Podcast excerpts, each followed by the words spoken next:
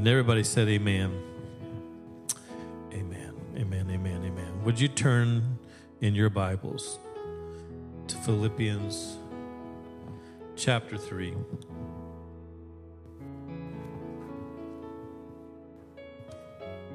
Today we're starting a new series. Just been a little bit agitated in my spirit about the deconstruction that's taking place in people's lives and their faith. And we're going to take a little bit of time to look at Nehemiah, one of the greatest examples in Scripture of how to rebuild something. And the reconstruction process is powerful. There's so much in the, you know, we're going to get to more of that next week. I'm just going to start this week. But let me just say the greatest thing that you can do to rebuild your life is to begin praying. As you start praying, God starts working. Amen.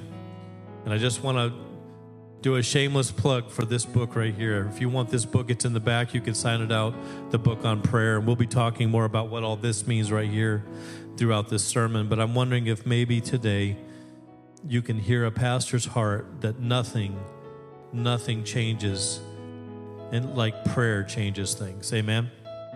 Nothing changes things like prayer changes things. Philippians chapter 3 and verse 10. I want to read the words of Paul. It's an epistle of Paul, who is an apostle. And if you're there, say amen. Verse 10 says, That I may know him. Everyone say, Know him. I don't understand, Paul. Shipwrecks, missionary trips. How do you not know God? He said, That I may know him and the power of his resurrection and the fellowship of his sufferings, being made conformable unto his death, by any means I might attain unto the resurrection of the dead, that I might obtain that which I've been obtained, that I might take over through knowing Jesus. I'm going to just pray for a little while and talk to you about prayer and preach and pray all at the same time, I think. I think that's appropriate. I just feel so overwhelmed with this message to talk to you about time with God. Time with God. Would you pray with me, Jesus? Get us out of the way and let your spirit move that we might be receiving what you want to say to us today. In your precious name. And everybody said, Amen. You may be seated.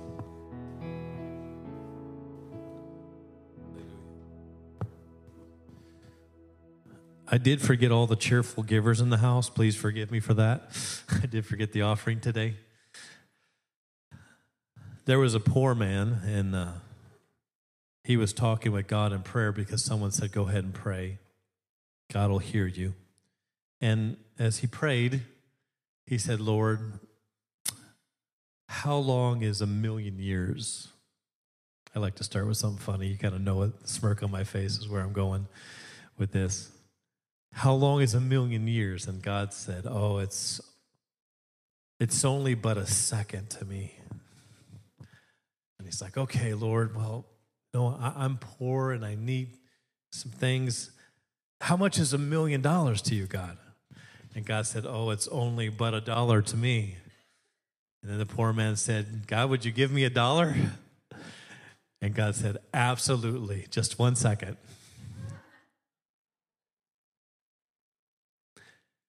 Prayer is the imperative of improvements. Prayer changes your mind when nothing else will. Putting yourself into a place of prayer, whether it's a prayer closet, it's your car, it's some place where you specifically have chosen and set time aside to spend time with God, that location, wherever that's at, that is where God can change you through the power of the Holy Ghost. I'm not preaching a new concept today. I'm not talking about just simple time investment, but it is important that we understand that there is nothing done that does not cost us time if you're going to make change. Time investment is simply the only way to make lasting change. Everybody say you got to put the work in. You got to put the work in. Nothing gets better without an investment of time. We need to pray. There's plenty of examples in the scripture of men and women praying and God answering.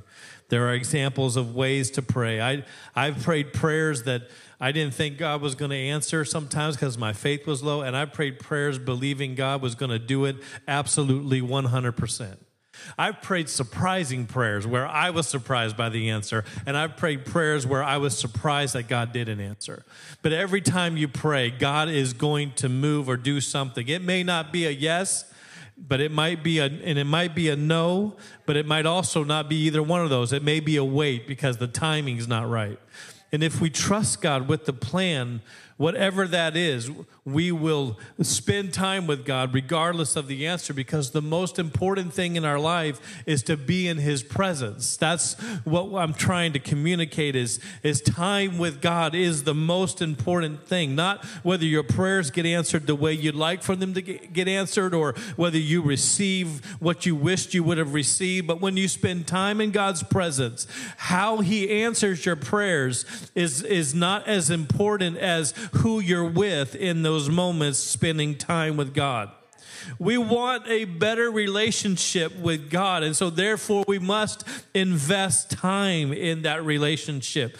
I am so blessed to have someone who's put up with me for so long that I have a lovely wife who's, who dealt with all of my inconsistencies as a young man, that walked through all the raising up of the, the wounds of a boy and brought forth a man. And she has stayed with me this whole time. But imagine if I tell Sarah I love her, but I only spend time with her if she follows me around on the mowing lawnmower. If I'm like, I love you, babe, but I, I got to work on the car, why don't you come on outside? Or I love you, babe, but I'm going to drive here. Why don't you just ride along? Or I love you, babe. I, I got to work on this mailbox. Can you just stand out there with me? I love you, babe, but I'm just going to do this right here or that. After a while, even though she doesn't mind being my sidekick in some of those things, eventually she wants specific and individual dedicated time sitting down and working through our relationship together.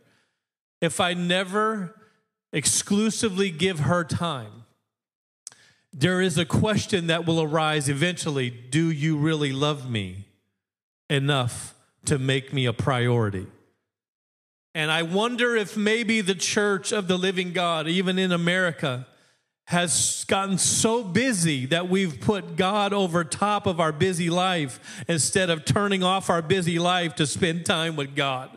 I wonder if maybe we can get back to a place in our heart where we say, I'm going to dedicate precious, valuable time. Time I will never get back, but if I give him time, he will give me his eternity. If I invest myself in him, he will give back so much more. I understand that when I spend time in God's presence, I am specifically and willingly saying, God, you know better than I do. You have better plans than I have, and you can take care of me better. God is the guide of our life, brothers and sisters. Jeremiah told us that men are not fit to guide their own life. Jeremiah tells us this in many different places, in, in one place in Scripture, but I want you to understand that if we don't know that time investment in God's, in, in our relationship with God is so valuable, we will slip away and drift into a place where He just rides along with us or He just shows up at work work when we're there. He just helps us get through our projects instead of spending time with Him. And the same is true if someone was to grab my cell phone and begin to text my wife, she would know immediately that it's not me because she spends time with me. And if you don't spend time with God in prayer, you may not know when there's a word that comes if it's from God or not. When you get a word from the Lord, you need to have a relationship with Him enough. See, we don't just read this word to understand His character and His nature, but we read this word to understand what His voice sounds like. And when we hear His voice speaking, we know that He's going to show up and back up what He says. We need a connection with God. Amen. And so there's several things that prayer does for us. I don't want you to confuse the fact that God moves in very special ways all the time. I have some very unique prayers that I've prayed over my life. and God has answered them. We were out at a church event. We all decided, judge it or not, but we all decided we were going to go to a Brewer game.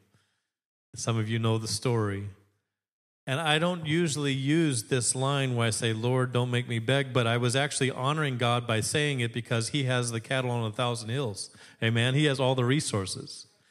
I carried my mid in to the park. It was Miller Park at the time, but carried my mid in. My daughter was there. We were first innings about to start, and my daughter goes, Dad, would you catch a baseball for me?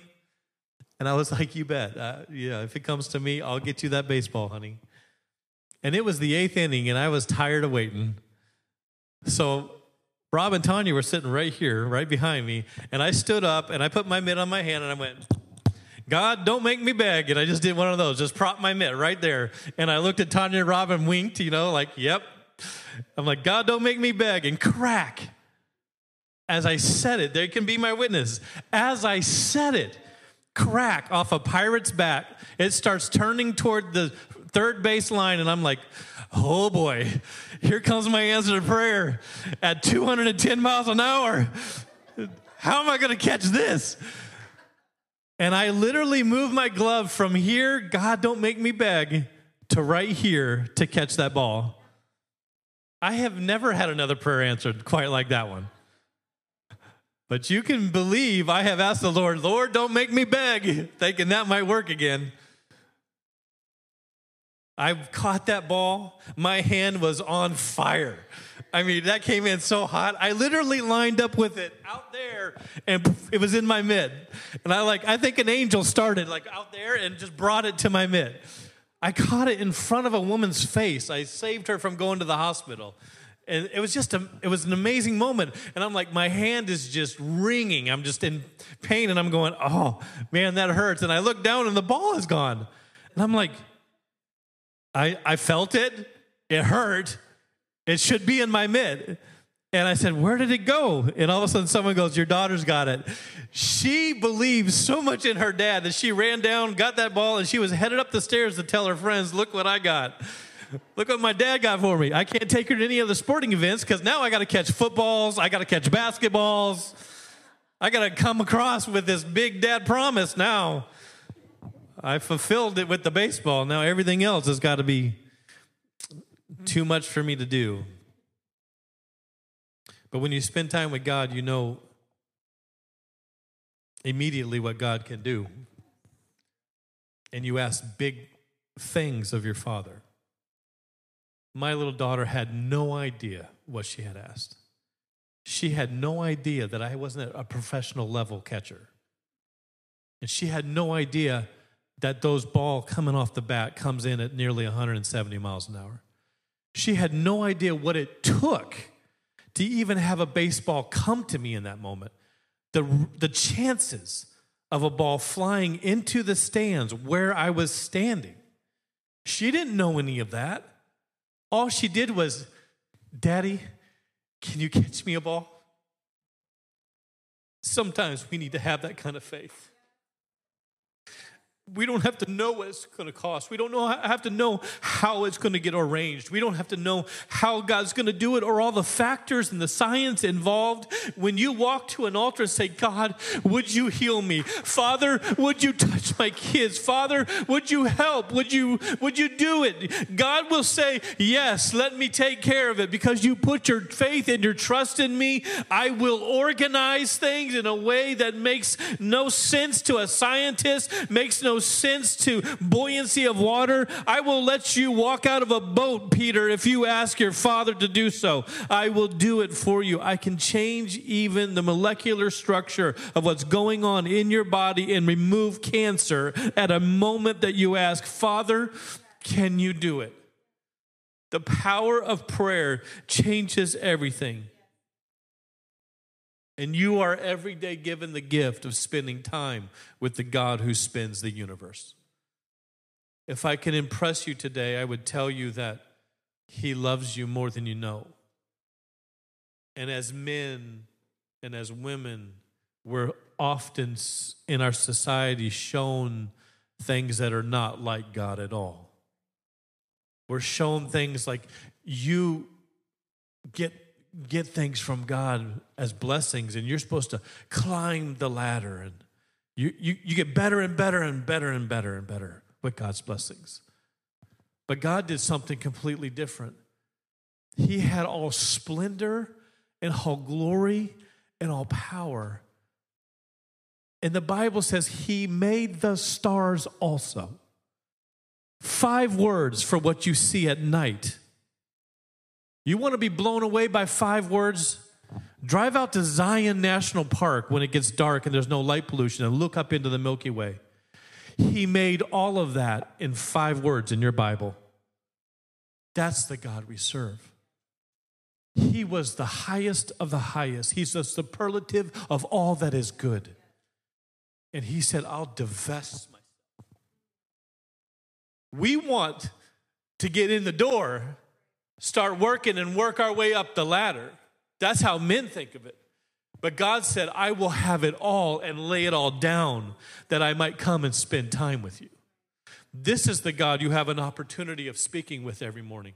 This is the God you have an opportunity of calling on when you're driving on your way to work. This is the God that you can say, Lord, I want to seek your face. And scripture tells us in very powerful ways that he moves in our midst when we change our desires. Of course, I can tell you out of all the prayers he's answered, I'm thankful for the times whenever a brother or sister has walked up and prayed for me, and I had not talked to them, I had not told them anything, they didn't even know what was going on in my life, and God dropped some words in their mouth prophetically to pray over me.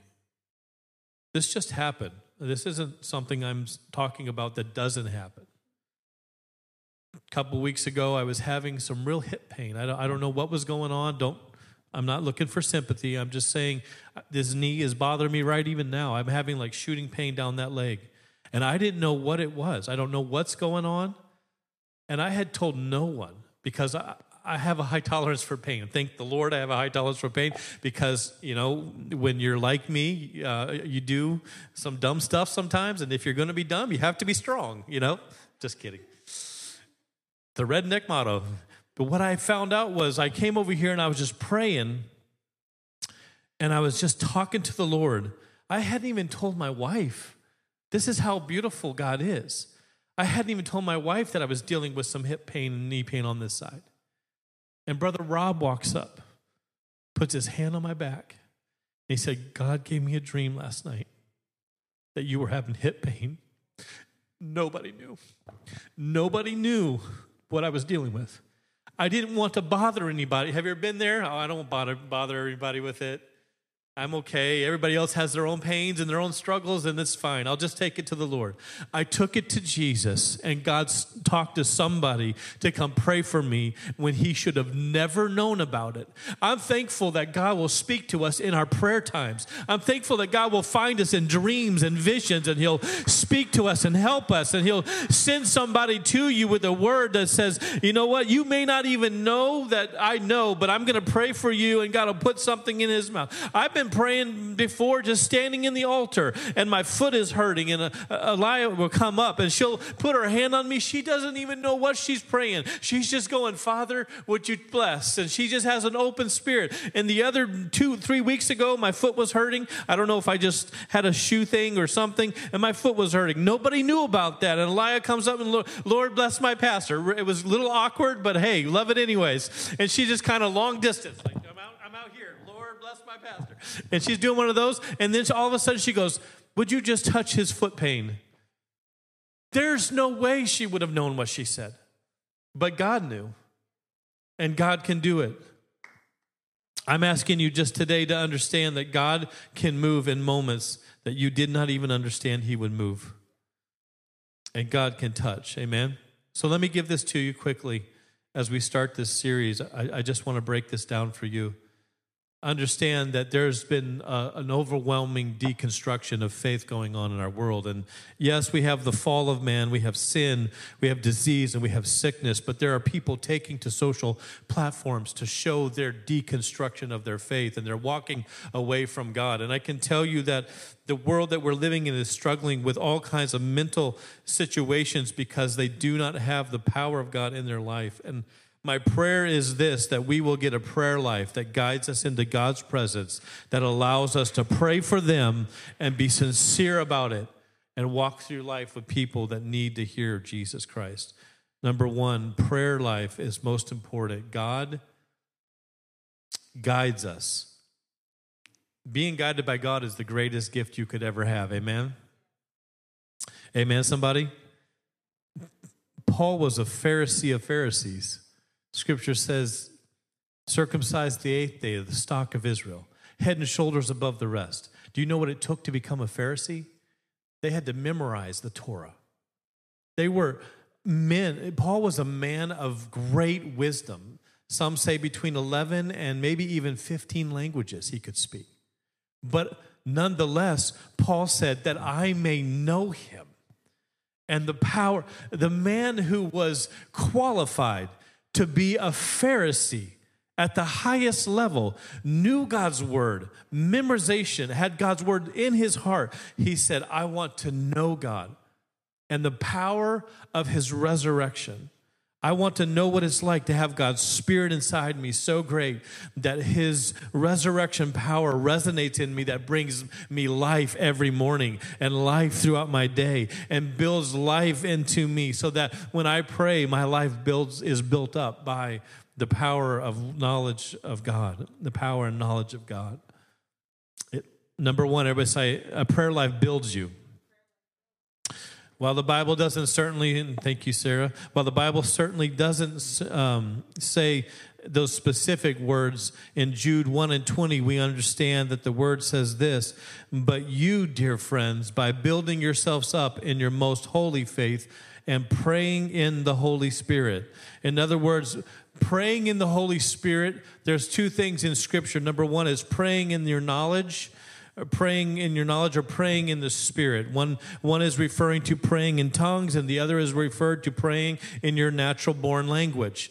When you pray in your natural born language, it's very powerful. But there's something even more powerful when you pray in the Holy Ghost, because when you pray in the tongues and you pray in the Holy Ghost, you are praying in the perfect will of God. When you pray in your language, you may pray prayers that are not in the perfect will of God. You desire to be, but you might pray amiss. But when you pray in the Holy Ghost, you can literally begin to have intercessory prayer and groaning come through your spirit to God's spirit because you're praying in perfect alignment with God's will. That's why having the Holy Ghost and speaking in tongues is so very much preached in this church. This verse tells us that we have to pray in the Holy Spirit. The verse encourages the believer to build themselves up in faith through prayer. Amen. And then 1 Corinthians 14, 4, it says, Anyone who speaks in a tongue edifies themselves, but the one who prophesies edifies the church while this verse is talking about someone speaking in tongues, edifying themselves, it doesn't say build yourself up, but edifies means to, to, to encourage one another, encourage oneself. And so you can see that scripture is, in, is very much telling us that a prayer life is necessary for us to be encouraged in God. In fact, if you don't pray, you will faint, scripture talks about. If you go to Ephesians 6 18 and pray in the Spirit on all occasions, everybody say all occasions nations with all kinds of prayers and requests. With this in mind, be alert and always keep on praying for all the Lord's people. You're supposed to pray for yourself. You're supposed to pray in all occasions. You're supposed to pray for all people. Amen. That's what that's what keeps us in, in cohesion and in unity in the church. Is we're not looking at the different kinds of folks. We're looking at the kind of prayers we can pray for everybody. Praying in the Spirit and continually engaging in prayer is is the scene of Scripture. It's the way that they did it in Scripture. It strengthened one another, it strengthened each other, it strengthened each other in community. We don't just need to have coffee buddies that we go to Starbucks with, but we need to get together like this right now in this place and have the word go forward and have prayers go up and have the rain of God and the blessings of God come down. Amen. There's a spiritual alertness that comes from that when we gather together and we're talking with one another. Colossians 4 and 2 says, Devote yourself to prayer. Everybody say, Devote yourself. Devote yourself to prayer, being watchful and thankful. Devotion in prayer is associated with watchfulness and gratitude. If you want to change your life and you want to change your emotions throughout the day, I dare you to start praying gratitude prayers every chance you get. And in fact, they call them in, in, in, in you know, like self help, they call it magic moments, where you take something in your day and you're grateful for even the littlest of things. The littlest of things happen, and you say, Thank you, Lord, for this, or, or thank you for that. If you take that and you put that into prayer, and throughout your day, you take two to three prayer moments where you say, Thank you, God, that I have children. I've been blessed with having children. Thank you, God, that I have a job. Thank you, God, that I can walk from my car at the end of the parking lot because there's no parking spaces from here to the door, but I get the exercise. Thank you, God, for exercise. You can thank God for anything. If you change how you see life, not how things happen to you, but how you appreciate the little things, those moments of prayer will change the way you live your life. Amen, somebody. And it will change your emotion level. How do you, how many people know somebody that has a lot of money and they're miserable? How many, how many people know somebody that has someone that loves them, but they're still miserable? It's not about relationship or money, it's how you approach life. And if you approach life with a prayerful attitude, you will be given over to a beautiful walk with God. You'll get up in the morning say, Thank you, Jesus, for another day where your mercies are made new. Amen? How many have done that before? We just had someone talking about that in life group this week. Colossians 4 2, devote yourself to prayer and being watchful and thankful. Romans 8 26. In the same way, the Spirit helps us in our weakness. We do not know what we ought to pray for, but the Spirit itself intercedes. Here's what I'm talking about. We're praying in the Holy Ghost, and the Spirit begins to intercede for us through wordless groans, where we get into a moment of prayer where we can literally pray for someone else's needs and our own. It's very important that we understand that God not only, not only builds you when you have a prayer life, but He benefits you. He benefits you. Jeremiah 10 23 tells us that we are supposed to be guided by God. Lord, I know that people's lives are not their own. It is not for them to direct their steps. And maybe while you're reading that, you thought of Proverbs 16 9. Did you know that God also wants us to make him Lord, but also he wants to direct the very steps of our life. In their hearts, humans plan their way or course, but the Lord establishes their steps. Thank God that when we pray, he architects our way. Can I say it again? Thank God that when we pray, he architects our way because the Bible says that you, you don't have the ability to know enough about what's coming in your future to analyze all the different factors and make the best choice. You have to weigh things. You have to make plans. I'm not saying there's only spiritual and not application. I, I know people that are super spiritual and they don't take the practical and, and make any plans for their life. But as you, the scripture has said, as you make your plans, those plans may get altered a little bit, but that might not just be somebody oppressing you, somebody holding you down from coming up. It might not be any of that. It might be God working to make sure your steps go where they need to go. So you make your plans in the natural, and then you pray for supernatural organization and let Him just kind of move things out of the way and alter things a little bit. And you might think you were going to go from point A to point B, but you went to point A, point B, C, D, F, G, H, I, J, K L M N O P, and that's how you got there. God's going to work it out, but all along that way, He's going to save a family member. He's going to reach a loved one. He's going to help you be a witness and a light, and you never thought you would be. He's going to help you do something so beautiful that it's going to benefit you when you look back at what God did. Prayer life will benefit you. Number three, and I only have four. A prayer life fights battles for you. Ephesians 6:12. For our struggles are not against flesh and blood, but against the rulers, against the authorities, against the powers of the dark world, and against the spiritual forces of evil in heavenly realms. When you go to prayer, God fights the battle for you. 2 Corinthians 10, 3 through 4. For through for though we live in the world, we do not wage war as the world does. The weapons we fight with are not the weapons of this world on the contrary, they have divine power to demolish strongholds. Amen. And I'm when we're going to talk about Nehemiah next week. I, I'm so impressed with this man, his passion, his love for rebuilding the walls. And he said, this, this, this is how we're going to do it. In Nehemiah's story, you see how to, to, to organize a team if you're a leader. You see how to build the morale of a team. You see all of this stuff in his story. As a, as a leader and as a person, but he says, let's start with the section of wall that's just outside our house. What if we all went home today and made a commitment to start prayer in our house. Whether you're praying right now or you want to pray more or you have an altar at home or you want to have a better altar at home, what if we went home and took on the role of making a difference through spiritual warfare and prayer? Amen. By building the wall right outside our doors and saying, No, devil, you're not coming in here. This is a household of faith. And as for me and my house, we're going to serve the Lord.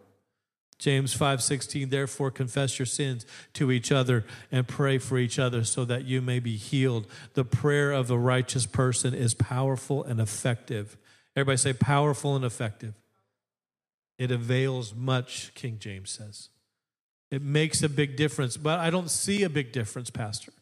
And I, I am not in ministry. I, I I don't I don't I just have a job that I work and I just pay my bills and I'm responsible and let me say something about this. Nehemiah was not a priest, but he decided to make a difference. He was the cupbearer of King Artaxerxes. And what that means is he would eat the food of the king, so if it was poisoned, he'd die and the king would live. Or he would drink the king's cup, and if there was poison, he would die and the king would live. And he got so burdened by what was going on and the breakdown of Jerusalem and Judea and Judah that he wanted to go back and rebuild the wall. They had built the temple, but they hadn't built the wall. About 10 acres of land there. They wanted, he wanted to rebuild that wall and see God do something great. So he leveraged his position to ask for finances and the ability to go. He was overwhelmed with it, and the king honored him. God will help you fight those battles if you pray. Amen. Matthew 26, 41. Watch and pray so that you will not fall into temptation. The spirit is willing, but the flesh is weak. Number four, and the final point God, when you have a prayer life, God blesses you. Everybody say, blesses you. Everybody say, number one, He builds you. Number two, he benefits you. Number three, he battles for you. And number four, he blesses you. The Bible contains numerous verses that talk about God blessing his people. Matthew 7 7 through 8. Ask and it shall be given you, seek and you shall find, knock and the door will open unto you. For everything, everyone who asks receives the one who seeks finds, and the one who knocks, the door will be opened. Notice in that scripture that it's asking you to do something. You're going to need to go seeking, you're going to need to go knocking, and then the doors will be open.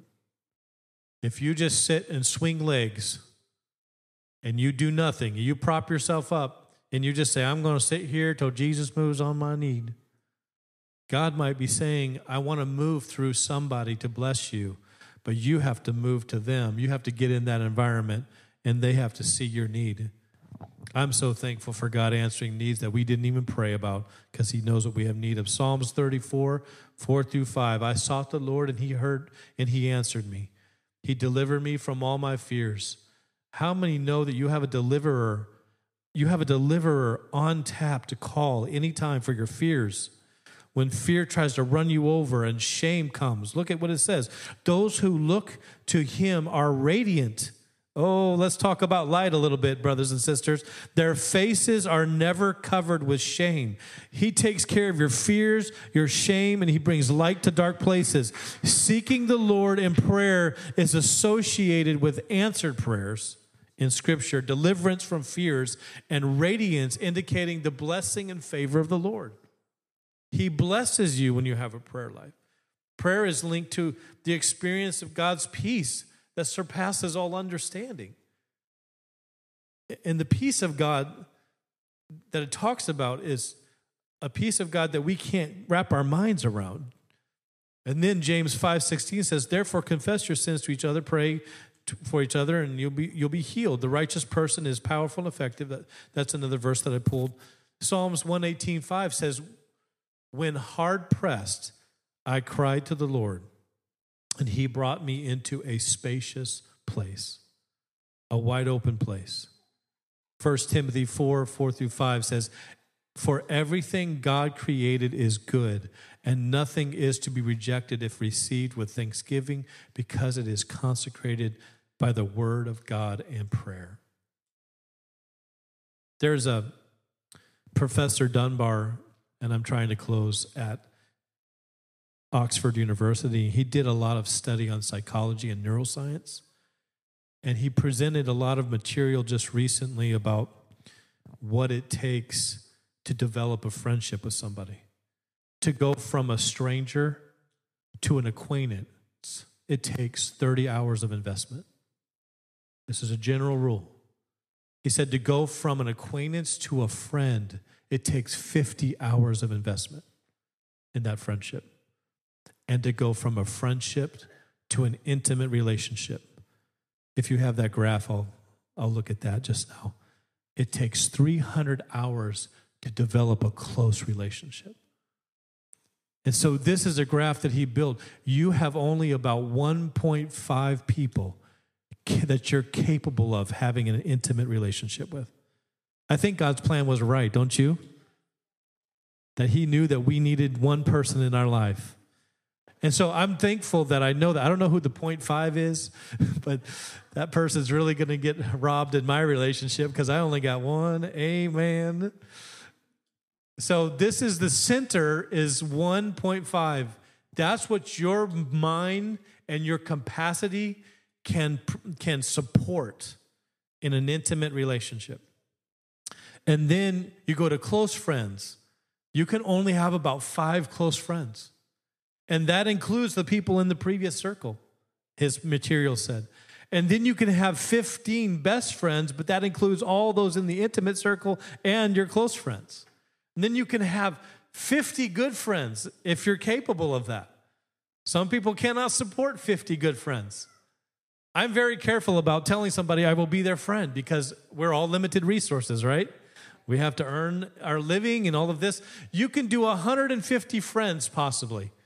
You have the capabilities of having 500 acquaintances. You know, those are all the people that are on Facebook that are your friends. You don't know where they live. You know those people? You have 500 that you can be acquainted with. You can do 1,500 known names. Your brain can support that.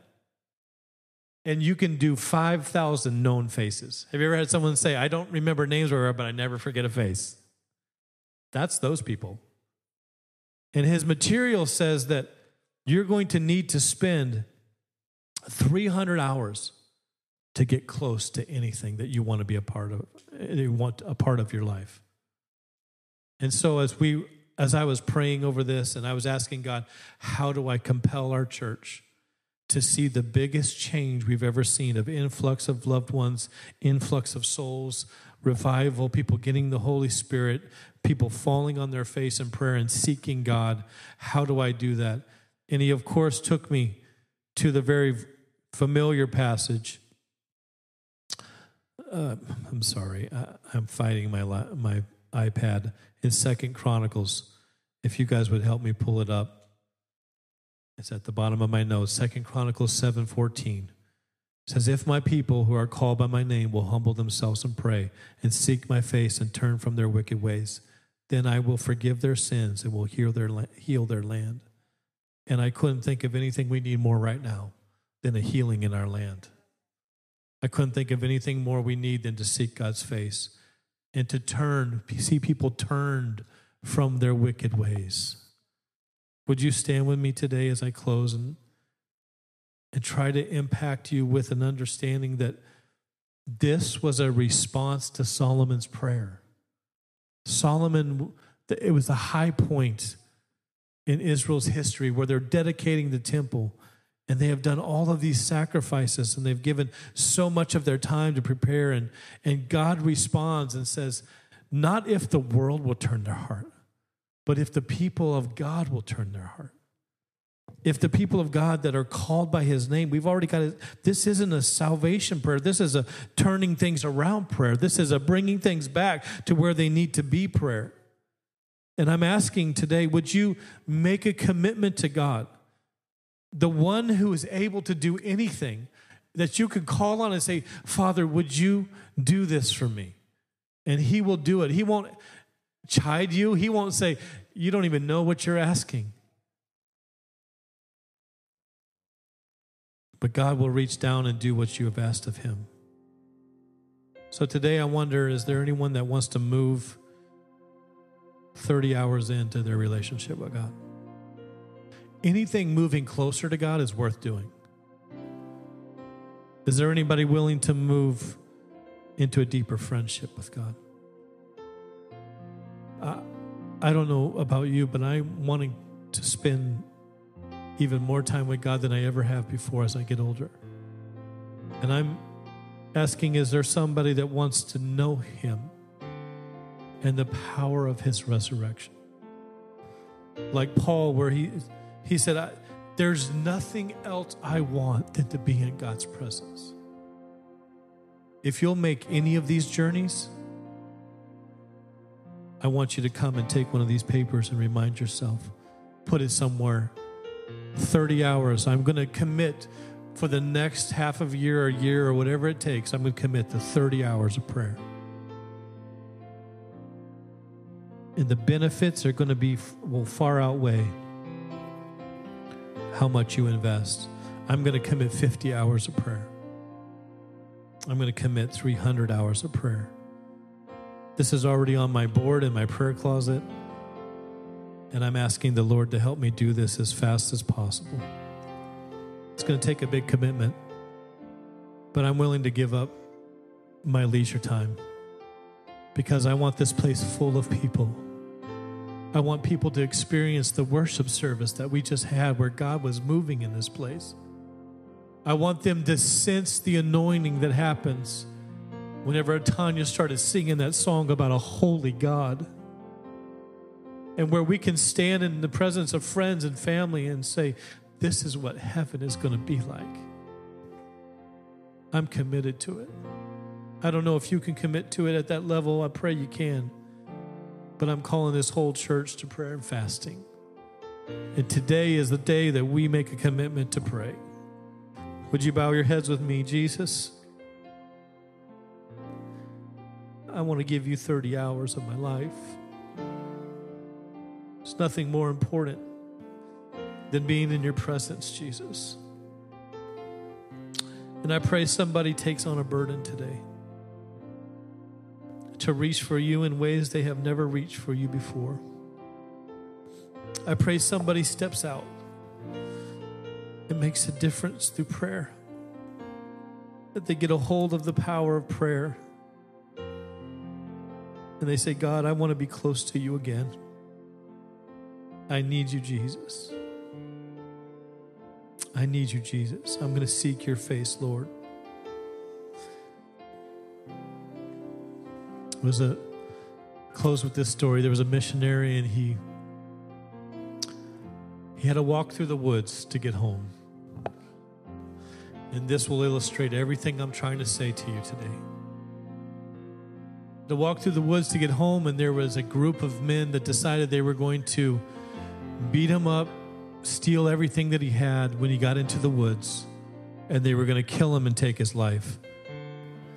They were upset about what the missionary was doing in the place where he was ministering. And so he began to walk into the woods just another day home. He was going to be blindsided by these men.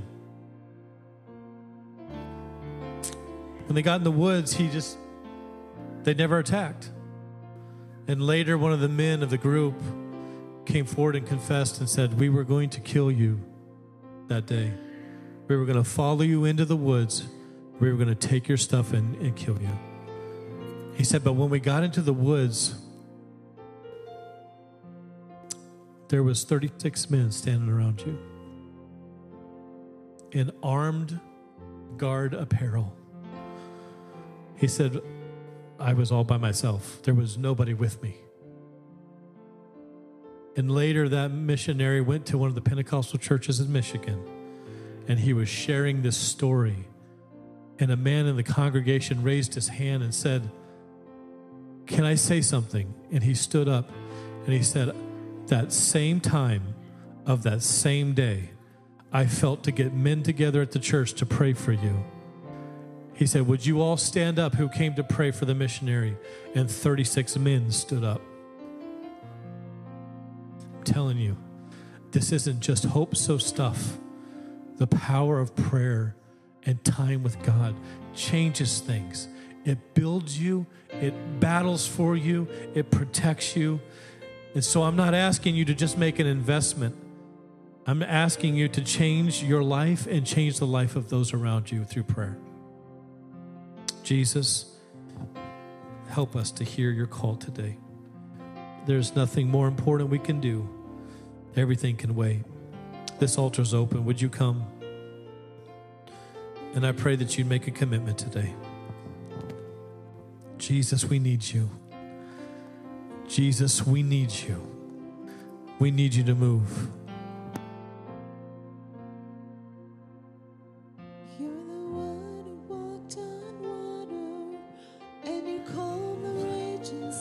If you would make a commitment today, would you pray for a minute and ask God to help you to rebuild whatever you need to rebuild in your life? But mostly today, we're talking about reconstructing prayer, reconstructing a time with God. And then would you come and you take a commitment? This is not a light moment. This is a heavy commitment that I want you to make. But I'm calling on you to make it in faith, believing that you'll be able to keep it. Jesus. Jesus. I would that in the church we would lift our voice, just begin to pray. God, would you help us? If there's something you need to take to the Lord, would you do that right now? Lord, you know the concerns that are on somebody's mind and heart right now. You know a problem or a, a situation that's come to this altar with them. God, I'm praying you allow us to release our time and trust that you're going to redeem the time that we give to you. That we take moments we can never return to, but we give them to you, that you would invest them in our life and that you would meet us in these moments. You're the one who walked on water. The one who walked on you water. You deserve my time. Come on, reach You for him right now. He deserves our time. He gives us the breath of this day. He deserves our days. He deserves our moments. I'm praying for a commitment to break loose in our hearts. Where we Give him more time in our life. We don't just run through our day saying, Jesus, I know you're there. I know he loves to walk with us. But what if we could make a dedicated moment where we say, I'm going to give you an hour, I'm going to give you 15 minutes a day and build up 300 hours, God. I'm going to build up 50 hours, I'm going to build up 30. And I promise you, your life will change. Your life will change. It'll be forever changed. I promise you, this is not something that will not affect you. Your commitment here will forever change your future. He's an amazing God, and He responds when we reach out, when we step into moments with Him. Call on Him by may be found. call on him while he may be found. than enough. You are amazing. We love you, Jesus. We love you, Jesus. Move us to prayer, God. With Move us to prayer. What if we were the one? What if we were the You're one the king who came to serve, that God uses to save someone? What if we were the one that were in those 36 men that stood and prayed and God spared the missionary? What if we were the one cross. In your who said, "I'm worth- your mercy, I'm, I'm willing to give. You're worthy of it all, God.